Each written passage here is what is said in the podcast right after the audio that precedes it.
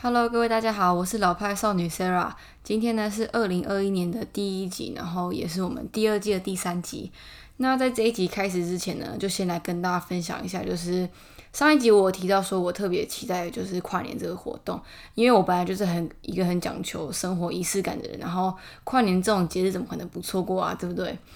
嗯，先跟大家分享一下我怎么跨年的，然后还有我最近吃的东西，就是这一集就简单分享一下我这几天的生活这样。那我就先来讲一下我对跨年的定义好了。其实我会问大家说，你们有没有去跨年啊什么的？我不是在讲说去跨年演唱会啊，或是去伊犁下面看烟火那种参与感。我只是觉得我想要一个仪式，就是在跨到二零二一年的这个 moment 的时候，我在一个地方，然后做一件事情，或是跟一个人一起度过这样的概念。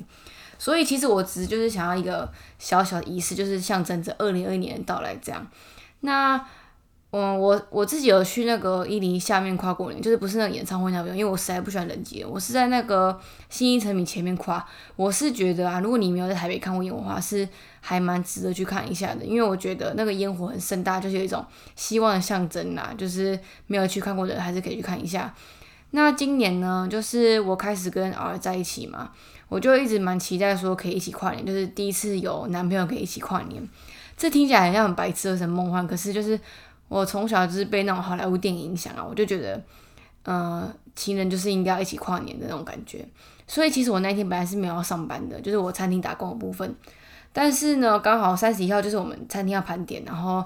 呃，也人手有缺这样，然后我就只好跟排班的说，哦，那我可以上班，因为 R 班就是要负责盘点的人，我想那就我一起盘点，然后盘点我们就可以一起去跨年这样。嗯，理想中状况是这样，而且那时候我们那天在收班就特别认真，想说一定要赶在十一点收完，因为十一点打烊嘛，打烊的话就可以赶快去跨年，而且就在附近而已。想说那就这样，结果呢，我们真的是很拼命在收完，然后真的十一点收完，就是我们真的超级有效率的。殊不知那一天刚好遇到就是年底嘛，而且是去年没发生这件事情，今年排年又多了一个。呃，有那个总部的人要来复查我们盘点，所以变成说我们盘点完，然后他看过我们的数据之后呢，他还要现场再抽查，就是抽点东西，然后叫我们重盘点。简洁啊，总之来说呢，我们后来到一点才离开，一点呢，就等于我们错过了跨年，然后直接在在店里面跨年这样。我觉得其实因为我是陪儿嘛，我心情上我是觉得，呃，好，至少我们两个在同一个空间这样。可是其实我又另外一方面，我其实有一点小小的失望，就觉得说，明明我们两个就是在一起，而且我们也说好就是要一起跨年，然后居然没办法跨年，这样对我来说，就是我这么讲求仪式感的人，我就觉得有一点小小的遗憾。而且那一天就是，嗯，应该怎么讲？我是体谅他的工作啊，可是还是会有点小失望嘛。虽然我们后来回家还是一起吃饭啊，但是就觉得那个 moment 没有跨到，有一点小小难过。但是没有关系，反正呢，我们隔天早上。哦，先跟大家讲好，因为我们十二月三十一号是凌晨一点嘛，就是一一月一号的很早的时候离开，然后你就会发现，就是呃一整年当中啊，可能就只有这么一天，台北晚上还会这么多人在户外耶，就是有一种很神圣的感觉。然后隔天早上就是一种恢复清净的那种，嗯，很那种一月一号的元旦的感觉。那我们隔天早上就是刚好我们两个都休假，所以就觉得这是一个神奇的一天，然后又是一个美好的开始，就这样。好，那一月一号我们做什么事情呢？就是我们在十二月初的时候，我们就平常会看 YouTube 嘛，然后这次就看到那个一加一他们有在讲说，Nagi，就是我之前就是我很喜欢一家拉面店呐，Nagi，他在台北有三家分店，一个在西门，然后东区跟新一店各一家这样。他就是有推出，他们每次都会推出限定王，就他们菜单上的另外一个品相就是一个期间限定才会的口味。然后今年呢，十二月二十八号到一月三号的限定口味就是松露王。松露就是一个我跟儿都非常喜欢吃的东西，而且他家里有松露盐，然后我家里有那个松露酱，我们就是超爱吃松露，而且我们是真的会为了特别去找松露去吃那种人，对。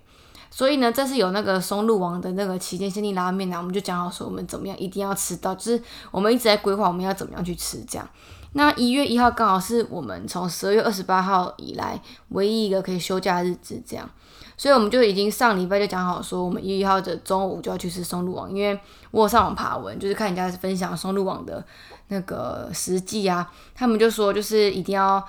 嗯提早到，因为很容易卖完这样，我们就决定说，我们一月一号的第一餐就是我们中午就决定就直接杀去那里吃，那我们这次去吃的店就是西门店。嗯，我其实像日本拉面连锁店前五名啊，我其中最喜欢的应该就是 Nagi，就是因为它的面条啊，然后葱啊，嗯，风味油啊，面的硬度啊，什么都可以自己调整，所以基本上你说的都可以自己调整，我觉得还蛮喜欢这样的。而且它的豚骨又是一个，它是浓，可是不到死咸的，然后你喝很顺口的那种汤底。有些人跟我说，他觉得 Nagi 的那个品质不不一，然后分店的感觉不太一样。那我是。我目前都只吃过西门店，我是觉得都还不错啦。这样，我们这一次就是大概十一点出门哦，因为其实从天平他，嗯，而他家到 Nagi 大概只要十分钟的时间。我就一直跟他说我们要早点出门，因为我觉得一定会排队。然后儿的意思是说，他觉得中午而且还没营业之前应该没有人，因为一月一号跨年嘛，然后隔天中午这样。然后反正我们就最后折中大概十分才出门。我们到当地的时候大概是十一点二十分，然后你知道怎样吗？铁门根本还没拉开，外面已经排队到楼上去了。因为我们就排队在楼梯间呐，直接排到楼上，就超级多。我就跟他说：“你看吧，就真的很多人啊，大家都抢着来吃松露王啊。”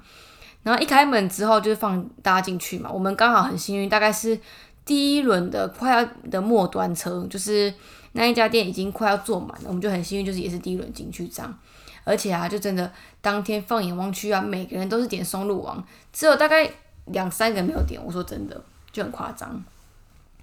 然后 Nagi 还有另外一个，就是我还蛮喜欢，就是他桌子前面会给你附那个辣豆芽菜跟辣酸菜，结果你就看到大家在等那个松露王的时候，大家都疯狂在夹那个豆芽菜吃，这样。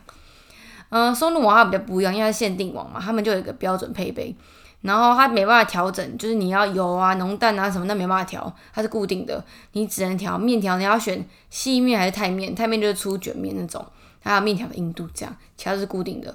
那基本的配备有什么呢？有大葱，然后松露酱，然后汤底就是用松露油去做的嘛，然后跟上面会附那个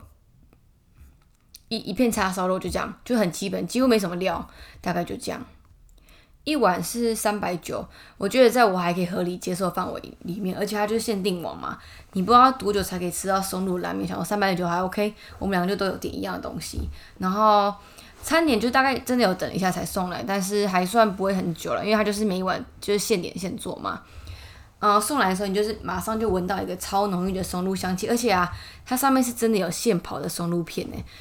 我说实在的，我这么喜欢吃松露啊，我还真的没有吃过松露本人呢。然后而他自己没吃过，而是说他觉得他没有很喜欢松露本人，他喜欢松露香气。可是我是觉得还 OK，其实松露吃起来就是像菇类啊，然后它那个香气真的是没话说，然后。服务员在送上汤的那个拉面的时候，他就有先说，就是汤比较浓，也比较油，建议搭配那个大葱吃。我觉得啊，他那个大葱真的是整碗拉面亮点。它的料不多对，可是大葱它是用那个什么巴萨米克醋去煎过的，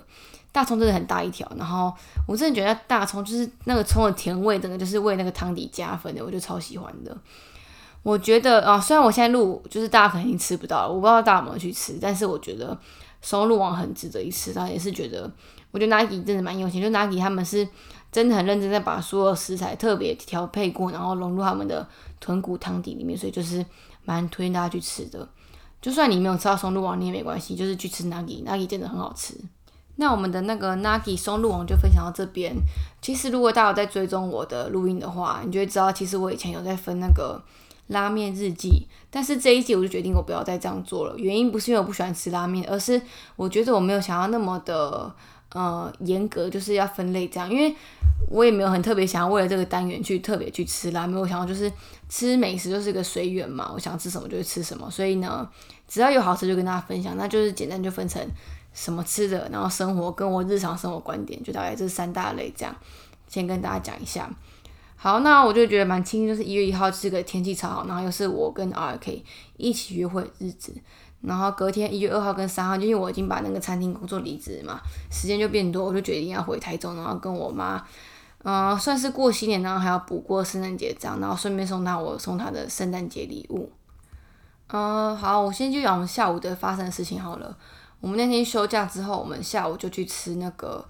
Saki Moto Bakery 就是来自日本大阪的生吐司，好像是念基本吧，我实在是不是很确定。就是我都念 Saki Moto，可是我现在讲应该大家都知道，就是他本来在信义那边有开两间店，然后最近在中山店又开了一家店。然后因为刚好我最近就搬家嘛，然后我跟天就是啊就去吃。呃，他一直很想要知道什么是生吐司，而且他之前就说过要帮我买这样。可是其实我在呃三年前吧，我就有去日本吃过一次，而且我跟大家讲，那时候我去吃的时候，台湾还没有流行生吐司，我就觉得真的是超级美味耶。我还记得我那时候去买的时候，就是我还不相信它到底多好吃，我就买一个外带，然后就边走边吃。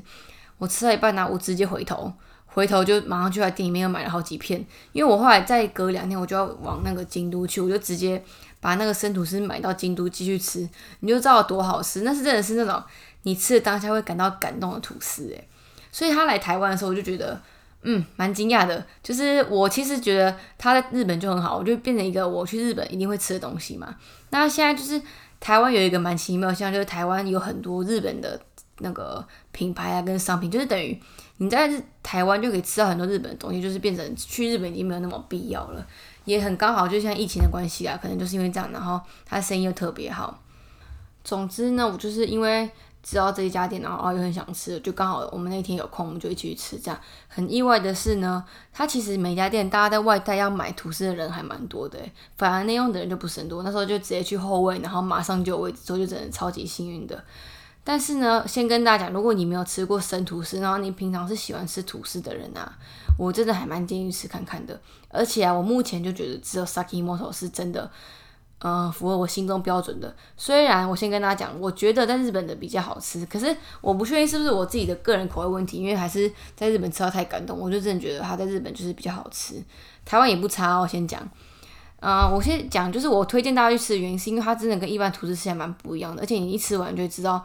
那个生吐司的概念是什么？你就觉得嗯，真的是还蛮值得一吃的东西。那 Sakimoto 它的另外一个主打就是它的果酱，它果酱有多达十六种，而且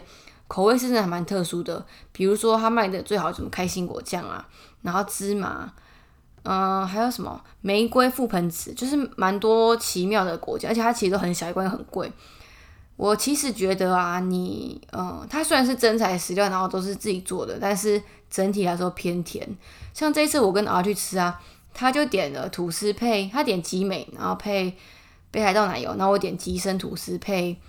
法国奶油。跟大家讲一下，吉生就是无蛋无奶，然后吉美就是无蛋有奶这样。我点的是无蛋无奶，其实我还蛮喜欢的原因，还有另外一个就是因为我平常其实不太喜欢吃蛋奶类的东西，就是会让我容易拉肚子，就是我肠胃不太适合奶类啦，所以我就是对这种吐司就超爱的。就变成对我负那个肠胃负担比较少一点。那它分成法国奶油跟北海道奶油差在哪边？主要就是法国奶油有点像是咸奶油，那北海道奶油就是奶类比较香的这样。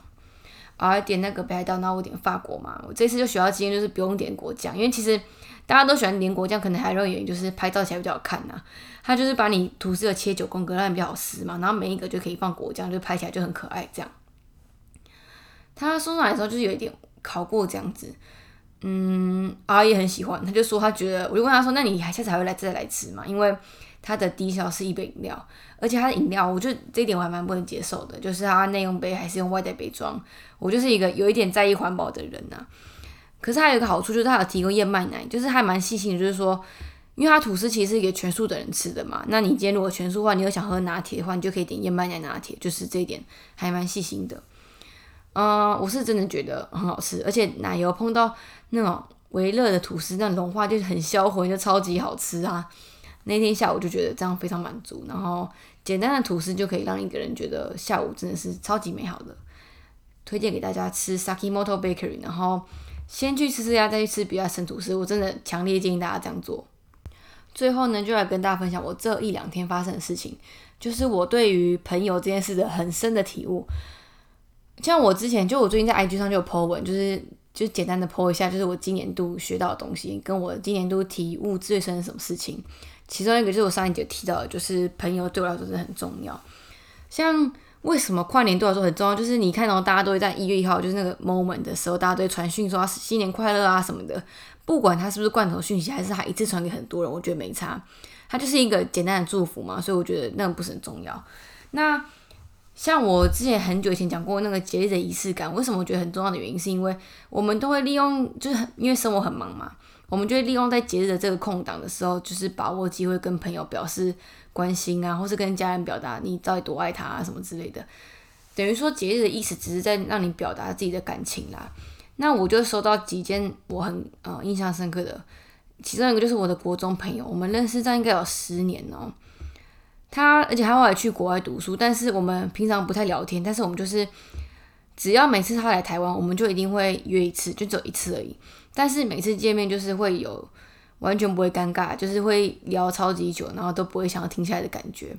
我觉得真的朋友就是这样，你完全不会有压力，然后不管你们今天到哪边，然后时间隔多久，朋友永远就是朋友，而且他永远都会知道你原本是什么样子的人。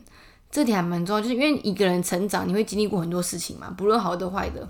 而且还会经历过现实社会的一些风霜啊什么的，就让一个人变得比较历练之类的。但是你的朋友，你的老朋友，他永远都记得你最单纯的样子，而且他也知道你最本人，本人就是你本来的样子，所以在你的好朋友前面就是可以最自在这样。然后他就传了一个很讯息，就是很感动，他就说。虽然我们很不常见面，但是你永远跟国中的时候一样，在我心中来说很重要。我就觉得超感动的。就他现在美国，我也很担心他，但是他就是过得好好的。然后我们就是偶尔会互相关心一下。好，再来就是我的很好的朋友阿田。虽然就是阿田是一个我讲到我就很想哭的朋友，我想要哭不是因为真的发生什么事，只是他是对我来说真的很重要、很重要、很重要的人。他在跨年前两天就是又飞回去美国了，然后我而且他是去纽约，我就是也是很担心，就跟他说叫他好好保重啊什么的，然后他就说他也不敢乱跑，他就都待在家里这样。我为什么说很感动的原因，是因为他是我大学认识的朋友，而且啊，就缘分真的很奇妙，在大学四年里面，我们其实没什么交集，就超级妙的。他跟我同一年，可是他比我小一届，反而是毕业之后啊，然后我在工作，然后他在台中。我们就是突然就我也忘记为什么就开始有联络诶，那就是每次我回台上都会跟他见面，像我之前录音有提到，就是回去跟阿田见面这样。我们每次见面就永远都会去固定那家早午餐店，而且是不用讲的默契哦。我们就是都会说哦好几点约，那我们就是都会出现那个地方，就是一个朋友的默契这样。然后他去美国之前，他就跟我说他有东西要给我，然后就是叫我去拿，因为他哥哥租房子就在我打工附近，然后就跟他说好，那我就十二月三十一号的上班前。先去拿，然后再去上班，这样就是就这样。然后结果，哦，我们是固定有在写明信片往来的，然后我们会分享书啊什么的。我们明信片是真的，就我就寄到他的他的美国地址，然后就寄到我台中的家，这样。我大概一个月只应该不是一个月啊，一年大概只往往返三四封信而已吧，就很简单。可是你就看那个文字，你就会觉得非常有温度那种感觉。好，反正我就去拿了礼物。我就真的觉得很开心，就一直跟我说，我一定要在三十一号拿，就是他希望我在明年开始之前就先拿到。我大概就知道是什么礼物了。反正我那天就是拿到礼物之后，我就在上班前就先打开来看，而且他就送我一本呃二零二一年的那个日记本，而且是月诶，不是月是周日记本。他就跟我说，他知道我很喜欢写字啊什么的，然后希望可以跟我用一模一样的日记本，就是因为他自己有一一本一模一样的。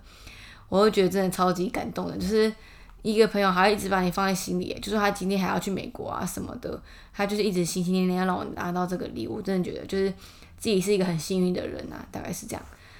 最后呢，跟大家分享一下我的室友的事情，就真的很夸张。我搬到这个新家已经搬了两个礼拜吧，而且我第一次看到我室友，诶，就是我们一直错开，他就是有时候上班啊，然后我就有有时候会出去住我家嘛，就一直在错开，然后这才第一次遇到。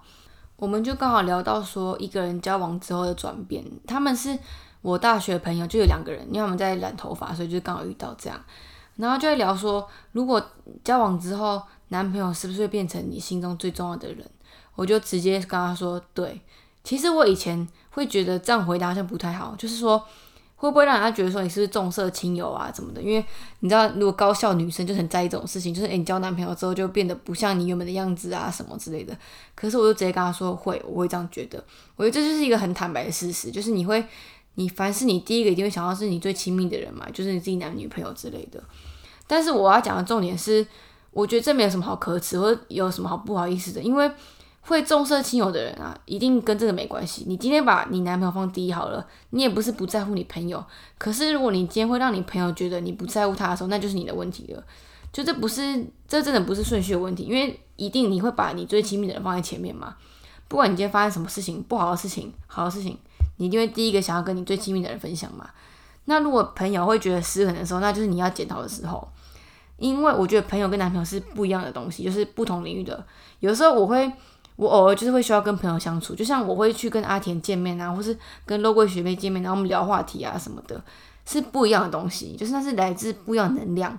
我就会觉得朋友也很重要，我一定会找时间跟学妹约，或者我一定会找时间去找我朋友。但是我很多事情还是会第一个想到我男朋友这样。然后因为我朋友就是说我我其中一个朋友就简单分 A 跟 B 好了，A 是一个很想要交男朋友的女生，然后 B 是一个超级无感的女生，她就觉得她自己单身很快乐啊什么的。她的意思就是说，她觉得交往之后一定会变成那样，就是变成都只重视男朋友，会变得很奇怪的样子。但是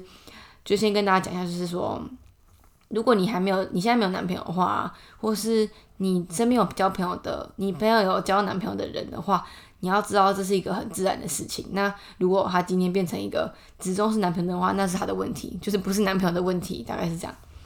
那最后就要跟大家讲，就是其实交男女朋友这这件事真的是随缘分诶，就像我刚刚讲的 A 朋友嘛，他很想要交男朋友，但是我就一直跟他重复的提醒说，这真的是缘分，强求不来，而且。我真的觉得啊，你今天如果你越想要交一个男朋友，你反而就越交不到。真的就是缘分到了，那个人就会出现在你面前。然后在这个之前呢，你在遇到那个对的人之前呢，你就好好过好自己的生活。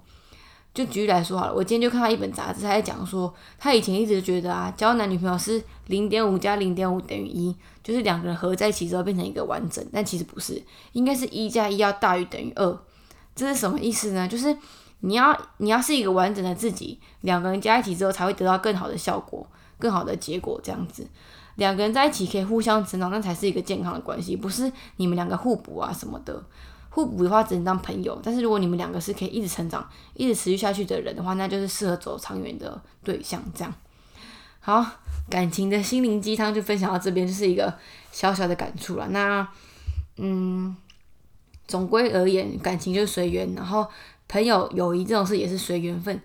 今天会是你的朋友，就是会跟你在一起，而且是不管你今天遇到什么事情，他都会陪在你身边，这是真的很重要的事情。如果那些酒肉朋友啊，或是只是跟你同事在那边表面的朋友的话，真的不用太在意。而且啊，你会发现你其实不太在意这这种人之后，久而久之，这种人就会远离你了。然后你也会变得比较亲近一点，